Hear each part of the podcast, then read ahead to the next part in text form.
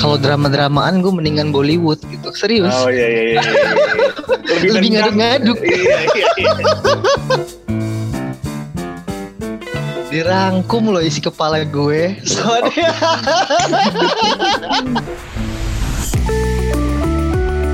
Music Extra.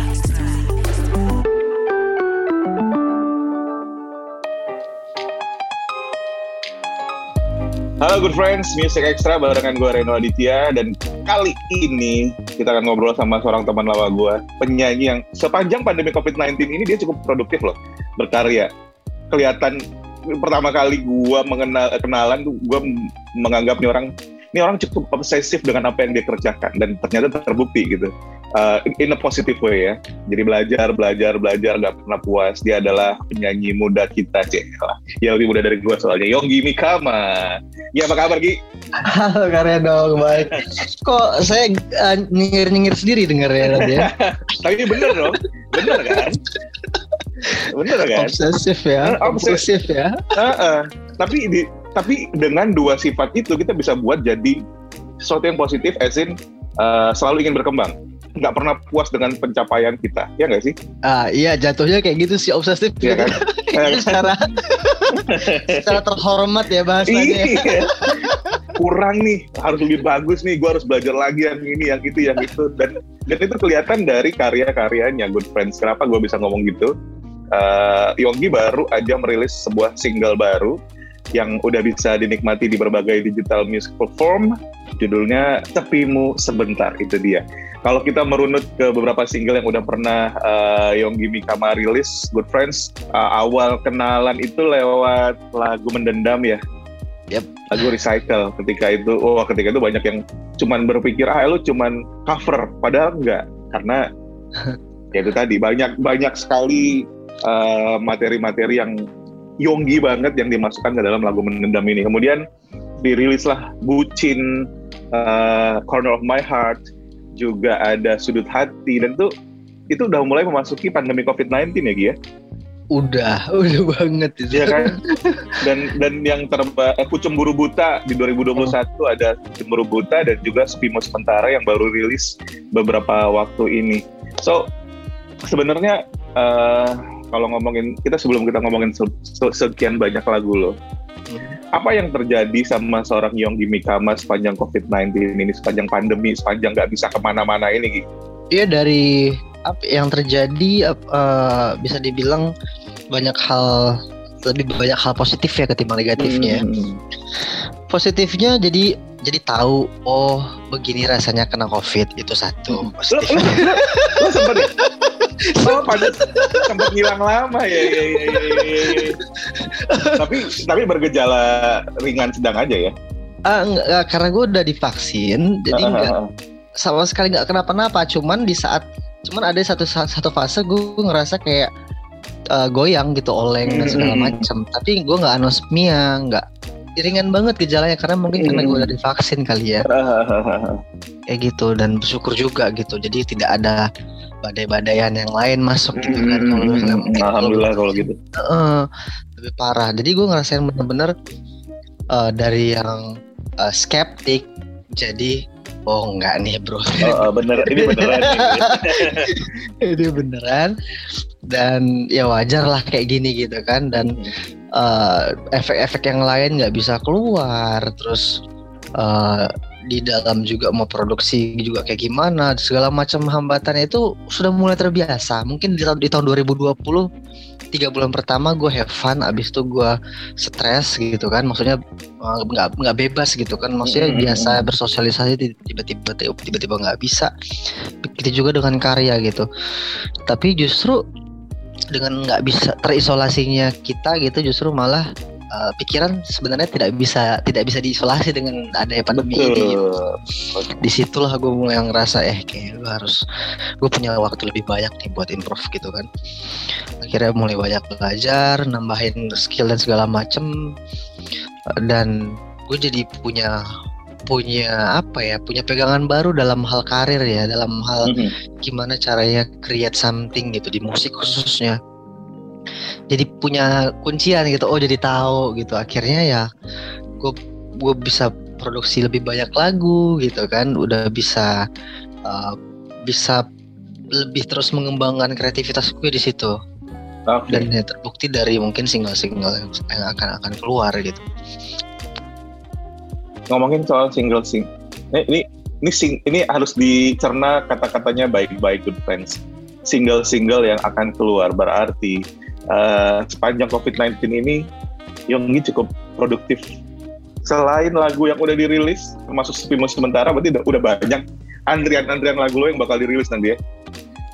Udah banyak udah banyak, Udah banyak, jadi uh, jadi gue gimana ya kalau pengen ngeluarin album juga nggak mungkin gitu kan maksudnya saat ini juga dan trennya juga sudah jauh berubah dan tetap gue Mhm. pengen punya album gitu kan secara musisi juga harus punya album gitu tapi ya uh, gue pengen ngeluarinnya secara digital mungkin ya secara digital album tapi gue akan perkenalkan single by single jadi memang single-single yang gua, yang akan dirilis itu memang bukan bukan pelengkap lagu sih dalam satu album tapi memang jagoan semua jatuhnya. Oh iya iya iya iya iya. iya. Dan dengan kata lain semua lah karya. Jadi kalau misalnya kita pernah ada di di masa seperti ini, good friends. Uh, ketika beli satu album, nggak semua lagu yang ada di album itu enak, gitu ya. Enak dalam tanda kutip dalam artian lagu jagoan Oh, yang iya. eh, misalnya ada 10 lagu nih dari satu album Eh. kita beli beli beli CD atau beli, ataupun beli kaset lebih jauh lagi dari 10 lagu atau 12 lagu yang ada di album tadi mungkin kita cuma suka tiga atau empat lagu, lima paling banyak. Sisanya itu kayak ah, biasa aja lagunya. Tapi kalau dengan perlakuan yang lo buat, karena itu tadi kan goalnya adalah sebuah single tadi akan dijadikan dalam sebuah wadah yaitu album pertamanya seorang Yonggi Mikaman. Mm. Berarti semuanya ekspektasi lo, good friends. Mm. Ketika lo mendengarkan full albumnya Yonggi Mikaman itu nggak ada satu lagu yang menurut lo nggak enak, karena semua diperlakukan spesial ya. Ya itu dia. Eh, jadi ya orang lebih tahu gitu single by single dan mereka akan tahu perjalanannya Yonggi Mikama gitu maksudnya Oke. single pertama gitu kan di urban pop menendam bucin jadi Hmm. kayak perjalanannya itu betul-betul tahu gitu oh Yonggi pernah bikin kayak gini gitu jadi seru aja gitu. Nanti endingnya Hmm. gimana ya gitu. Jadi jadi mungkin penasaran. Nggak nggak sengaja sih. Gue nggak pengen bikin itu kayak uh, pakai sequence gitu ataupun ini lanjutan Hmm. dari single sebelumnya. Itu kayaknya uh, nggak kayak gitu gitu. Gue pengen gue gue lebih ngalir tapi dalam dalam dalam koridor cinta juga gitu kan. Mhm. tapi tema-temanya ini yang yang gue pengennya orang-orang orang-orang banyak yang ngalamin gitu. Karena memang ini deket banget kayak gitu salah satunya Sepemu sementara ini gitu Mhm. Nyari-nyari inspirasi itu kan bisa dari banyak hal sih. Ketemu orang ya kan, Hmm. nonton film. Mm. Pengalaman pribadi itu biasanya yang kita keluarkan yang sangat relate dulu ke orang lain. Atau mungkin yang punya kesan kayak ada penyanyi yang ketika punya anak bikin lagu buat anaknya. Ketika Ya. baru nikah bikin lagu buat pasangannya gitu. Kalau lo sendiri di dalam proses berkarya lo dari lagu bucin sampai saat ini nih sampai Sepimo sementara gitu Mm. kebanyakan dapat dari mana? Mengingat Yonggi bisa dibilang eh, pecinta K-drama juga ya, Gi, ya? Aduh, itu mendadak kayak drama ini Indra. Gua Eh, kayak mendadak ya. banget gue sumpah. Eh, karena memang gue nggak nyangka juga gitu kan. Sebelumnya gue pribadi sebenarnya nggak ke situ gitu. Lebih ke kalau drama-dramaan gue mendingan Bollywood gitu. Serius. Oh iya iya iya. iya, iya. Lebih nendang. ngaduk-ngaduk. Iya iya iya. Gitu. Jadi karena Bollywood udah jarang produksi Eh. gitu kan. Walaupun di sana ya aslinya banyak gitu sebulan bisa seribuan film gitu kan di sana produksinya gila-gilaan kalau soal film. Hmm. Cuman yang ke up itu sedikit gitu. Kita nggak tahu gitu. Kalau kalau kayak drama kan beda gitu, lebih kenceng aja gitu. Semuanya jadi Sekarang- tahu gitu. bener aksesnya lebih gampang untuk dipromosinya juga kencang di Indonesia. Nah itu dari yang lo tonton atau yang lo lihat ada nggak sih akhirnya ini jadi lagu nih, jadi lagu nih lucu nih gitu. Aduh, itu itu dari dari kapan ya? Dari ya 2020 deh kayaknya ya. Thanks to pandemi ya. Jadi punya banyak waktu nonton. ada tapi tetap ada. efek, eh, Uh, tapi tetap efektif karena jadi lagu ya. Iya, itu dia. Tapi em gue gimana ya kalau untuk film itu yang gue ambil adalah moodnya sih sebenarnya bukan bukan jalan ceritanya. Karena kalau jalan cerita kan sama aja. Sebenarnya perjalanan cinta orang juga kurang lebih lah ya. Kurang lebih ceritanya itu kita kayak udah udah ngerti ini bakal ke mana. Cuman bagaimana bagaimana mereka merespon dari apa yang terjadi itu maksudnya kondisinya dia itu kan itu yang menarik gitu beda-beda. Gue pernah bikin eksperimen gitu kan nembak uh, cewek bisa tiga orang atau lima orang. Nembak dengan kata-kata yang sama gitu kan.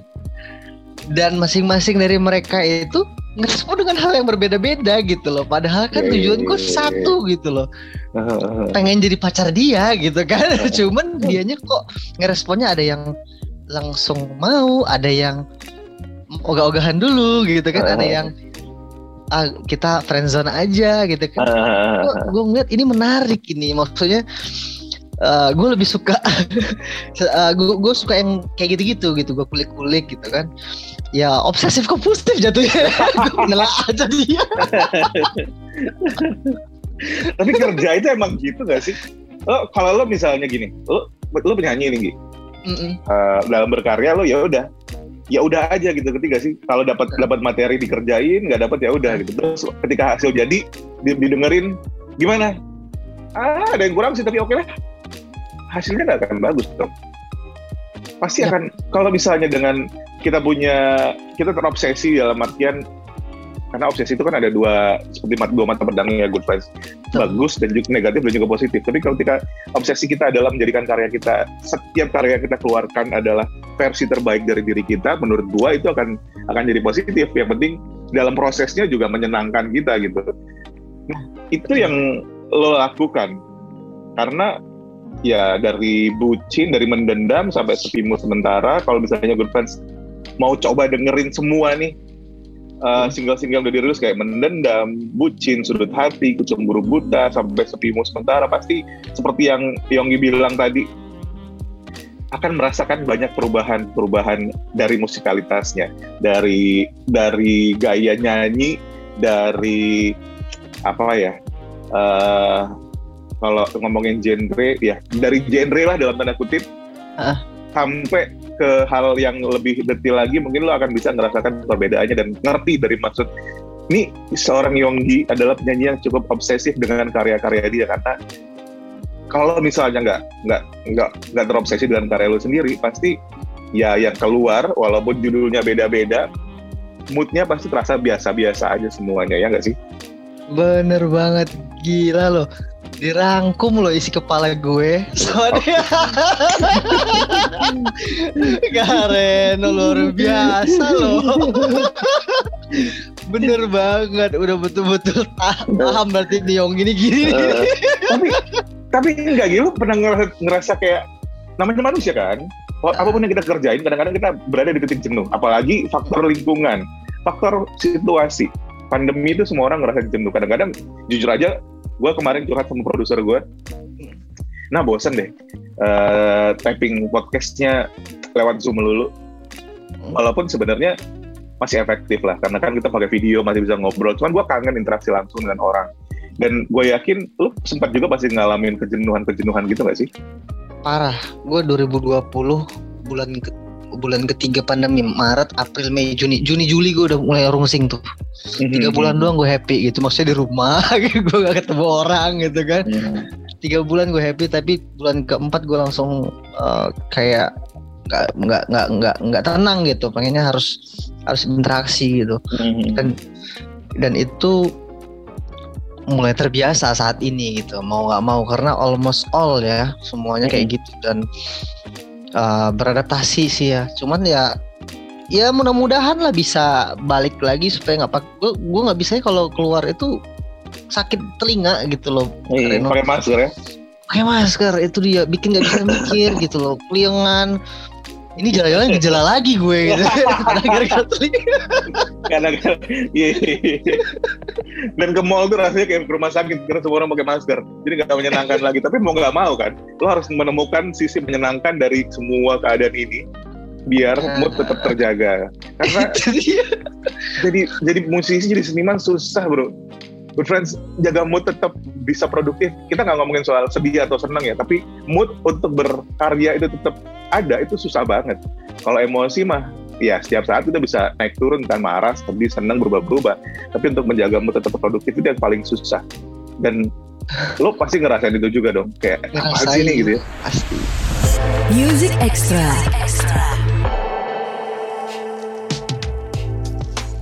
kita ngomongin soal sepimu sementara karena ini ini buat gua um, ketika baca press release-nya nih ya bikin men- menghadirkan rasa penasaran sepimu sementara di, ada ada ada captionnya yang bertuliskan sepimu sementara masterpiece dari Yonggi Mikami Oh, ya ketika lo ngomongin masterpiece berarti ini karya yang paling outstanding dari yang pernah lo rilis sebelumnya Iya. Tapi eh, gimana ya? eh, ini gue juga eh, agak-agak obsesif juga gitu ya. gue bisa bilang, bisa dibilang eh, gue nggak pernah. Gue punya, gue udah bikin banyak lagu ya. Maksudnya udah banyak lagu, ba- baik itu untuk buat gue sendiri atau buat orang lain atau buat Hmm. band, buat genre lintas genre. Cuman gue nggak pernah bu karya buat lagu kalau karya buat orang lain mereka bisa kasih kasih kasih penghargaan apresiasi yang luar biasa cuman buat diri sendiri tuh jarang gitu loh gue nggak pernah nemu gitu Eh gue bikin lagu dari gue dari kepala dari inspirasi gue sendiri jadi lagu dan orang eh, apresiasi itu banget gitu jarang Hmm. banget dan saat gue bikin ber nah kebetulan pasti sepimu sementara ini gue ngedapetin uh, uh, apa spirit yang luar biasa dari orang-orang yang gue nggak duga-duga gitu dalam hal dari seniman beneran gitu musisi beneran ataupun orang biasa anak-anak gitu. Di saat dengerin lagu lagu sepimu sementara nggak sampai ref gitu masih ceng ceng dan itu langsung nggak tahu kenapa gitu. Masih intro awal eh, mereka langsung uh, pay attention gitu. Biasanya kan kita sering ngasih lagu entah itu nggak kalau kalau nggak langsung dari headset biasanya kan pakai speak- speaker doang itu kan nggak terlalu jelas gitu. Benar benar benar tapi mereka pay attention gitu. Gue Hmm. ngerasa itu salah satu hal kecil yang gue tangkap gitu. Dan yang kedua statement masterpiece itu gue nggak berani sebenarnya bilang. Oke. Nggak berani gitu itu siapa yang mengklaim? Itu siapa yang mengklaim? Almost all orang yang kita orang-orang yang dengerin. Nah, Yang orang-orang yang tahu dengerin. karya-karya lo sebelum-sebelumnya ya? Iya, karena dia Oke, makanya oke, dia bilang, masterpiece dia tahu sebelum sebelumnya. Jadi gue memang uh, researchnya lumayan panjang untuk lagu Hmm. gitu ya, dengerin ke semua orang yang menurut gue seleranya beda-beda segala macam. Uh, jadi pas mereka dengerin mereka bilang seperti itu. Nah gue sebenarnya nggak nggak nggak bisa bilang gitu karena gue masih tahapan berkembang dan gue pengen yang lebih bagus lagi. gitu. benar benar benar benar Gua karena ngerinya terus. itu iya Eh, ngerinya kan? adalah udah mentok sampai situ aja sampai sepimu sementara saat ada karya rilis lain orang nggak akan nganggap itu lebih spesial dari sepimu sementara kalau udah dicap seperti ini ya nggak sih? Bener banget gue takut itu gitu kan. Satu takut mentok gitu karena udah Hmm. puas. Yang kedua eh gue ngerasa eh gue masih masih bisa berkembang nih gitu kan dari sisi pribadi gitu. Nah cuman mereka ah, mereka mereka semua bilang klaim ini ini apresiasi kita buat lo Nggi," gitu kan. Oke. Karena memang kita ngelihat lo dari tahun berapa kali gitu ngelakuin Hmm, itu. hmm. udah macam-macam yang udah lo lakuin dan ini gue rasa ini the bestnya lo gitu kan. Berhak Oke. untuk untuk lo sebutin uh, apa namanya masterpiece lo. Tapi sih mudah-mudahan motivasinya adalah ini adalah jadi lagu benchmark di mana ketika lo berkarya lagi karya-karya lain minimal gitu sepadan sama lagu ini. Bahkan bahkan kayak jadi kayak jadi starting ini lagu harus lagu gue selalu seterusnya harus lebih bagus dari sepimu sementara ya. Iya jadi gitu. Bener banget. Oke eh tapi eh, sepimu sementara sendiri berapa lama sih lo buat? Ini uh, bisa dibilang lama ya lama. Karena memang 2020 gue bikin lagu ini. 2020, 2020? awal. Mm-mm, 2020 awal cuman gak gue garap gitu. Gue garap lagu-lagu lain gitu. Lagu-lagu lain. Karena mumpung lagi banyak ide gitu kan udah isolasi wah udah hajar terus. Baru dan baru akhirnya gue kumpulin eh abis itu gue pilih gitu kan pas gue pilih baru biarin orang lain milih gitu. Baru gue garap. Oke. Dan kerennya Good Friends, Yonggi itu nulis liriknya sendiri loh. Ya kan kebanyakan ya. Kebanyakan lirik-lirik lo, kebanyakan lirik-liriknya adalah lirik-lirik gue dan lo, dari bahasanya kita lihat dari bahasanya deh, dari kata Ah. dari kata-kata dari dari bahasa dari kalimat yang dia pakai dalam lagu-lagunya bahasa yang kalau menurut gua kayak bahasa ngobrol sehari-hari ngerti gak sih lo? Iya kan? dia. Alhamdulillah akhirnya nyampe gitu gua. bahasa ngobrol tapi jadi lagu. Kalau misalnya gini, lu pernah nonton kita saat kita kecil pasti pernah nonton kaba, eh, operet, op, eh, operet, kabaret atau eh, film musikal. Film musikal Indonesia tuh dulu seperti itu tuh. Eh, nyanyi tapi ngob- ngobrol tapi dinyanyiin. Nah, seperti itulah yang di yang lo bisa dapetin di lagu-lagunya Yonggi Mikama Good Friends. Which is bisa jadi kayak eh, opsi pilihan-pilihan ketika lo mendengarkan berbagai karya. Itu yang menyenangkan dari musik Indonesia sekarang. Tapi jujur aja gitu Apa itu? sampai di detik ini sampai di titik ini sampai di sepimu sementara gitu ya. Apalagi sih yang sebenarnya gue yakin masih masih panjang masih banyak banget impian-impian lo. Tapi dari kita ngambil dari mendendam sampai ke sepimu sementara gitu dari beberapa single yang udah pernah lo rilis sebelumnya itu udah sedikit memenuhi bahasanya apa ya yang paling halus. Gue lupa bahasa halusnya. Nafsu lo dalam berkarya nggak? Sudah sedikit memenuhi nafsu lo dalam berkarya belum? Belum, Belum, kan? serius. belum ya Terus masih Belum. panjang kar- karya-karya lain dari Yonggi akan dirilis ya gue baru dikasih kebebasan baru dua lagu loh, dua tiga lagu baru dikasih kebebasan. Sebelumnya gue masih ada ada pakem gitu, maksudnya Hmm. dikasih sama produser kan. Tunggu Syafi kan sebagai musik produser di sini. Awalnya dia bikin dia menentuin karena terlalu terlalu liar dan terlalu luasnya in- apa namanya kreativitas gue ataupun eh, intuisi ah, apa bahasanya eh, kepengennya gue gitu ah. terlalu luas jadi gue bingung gitu gue bingung gue harus ke mana gitu Mhm. jadi um, musik produser di sini Tunggu Syafiq ini dia ngebenerin uh, melihat sebagai orang netral gitu Eh, Nggi lo di sini sini sini sini sini tapi lo lebih dominan di sini nih gitu jadi Oke. kayak dia bisa melihat dari sudut pandang yang di luar dari gua gitu jadi di situ gue ngerasa makanya di single pertama kedua itu gue masih ketahan gitu Mhm. kan yakin di sini gitu kan yakin di sini gue masih belum Mhm. belum belum yakin gitu kan tapi gue ngikutin aja ngikutin aja dulu akhirnya eh iya nemu gue akhirnya nemu makanya bar- bak- makanya berani me- memberanikan diri untuk pakai lagu sendiri gitu Oke, kan karena memang udah tahu berarti Good Friends lo akan mendengarkan uh, progres buat Yonggi sendiri ada perasaan nggak puas dengan karyanya, gitu juga dengan yang dengerin. Apalagi akan selalu nunggu apalagi sih yang akan dibuat sama Yonggi. Jadi nggak ada kayak semacam ah pengulangan nih. Kemarin lagunya begini, sekarang begitu gitu kan. Sekarang begini lagi. Mudah-mudahan itu nggak akan terjadi. Dan itu tadi Amin. akan akan menarik ketika lu tuangin dalam satu album perjalanan lo- perjalanan bermusik lo selama mulai memasuki industri profesional dari mendendam sampai nanti mungkin genap 10 lagu atau 8 lagu jadi sebuah album itu kayak jadi journey kayak kayak orang yang pengen kenalan sama Yonggi tapi nggak perlu ketemu orangnya. Gimana caranya lo dengerin album pertama gue? Bakal begitu nanti Wih, ini dia nih. Ya kan ya luar biasa loh. Suka nih suka nih saya. Aku suka Tapi ya- ungkapannya Nah, dan mudah-mudahan lo tetap konsisten gitu. Jangan jangan bosen karena ya pastilah kita kadang-kadang suka ngerasa bosen kan pasti. Dan setiap kebosanan mudah-mudahan akan membuat lo terpicu untuk menghadirkan karya baru yang tidak membosankan buat diri lo paling gak nantinya ya. jadi lirik juga nih iya. Aduh, sayang sekali. Kita terbatas waktu buat ngobrol, tapi yang jelas uh, Good Friends bisa dengerin semua perjalanan Yonggi berkarya di digital music platform. Belum jadi sebuah album, berarti belum selesai perjalanannya. Jadi lo ikutin terus, kenalan sama Yonggi juga di Instagram di @yonggimikama, ngobrol macam-macam sama dia bisa di sana. Dan mudah-mudahan pandemi ini bisa bisa lebih ditaklukkan. Jadi ketika kita ketemu lagi di studio, kita ngebahas album pertama lo nanti ya. Amin ye Wah gila Gue kayak dapat spirit apa ya Kata-katanya berisi banget Serius Gila loh Itu dia Good Friends, teman kita Yogi Mikama di Music Extra. Music Extra.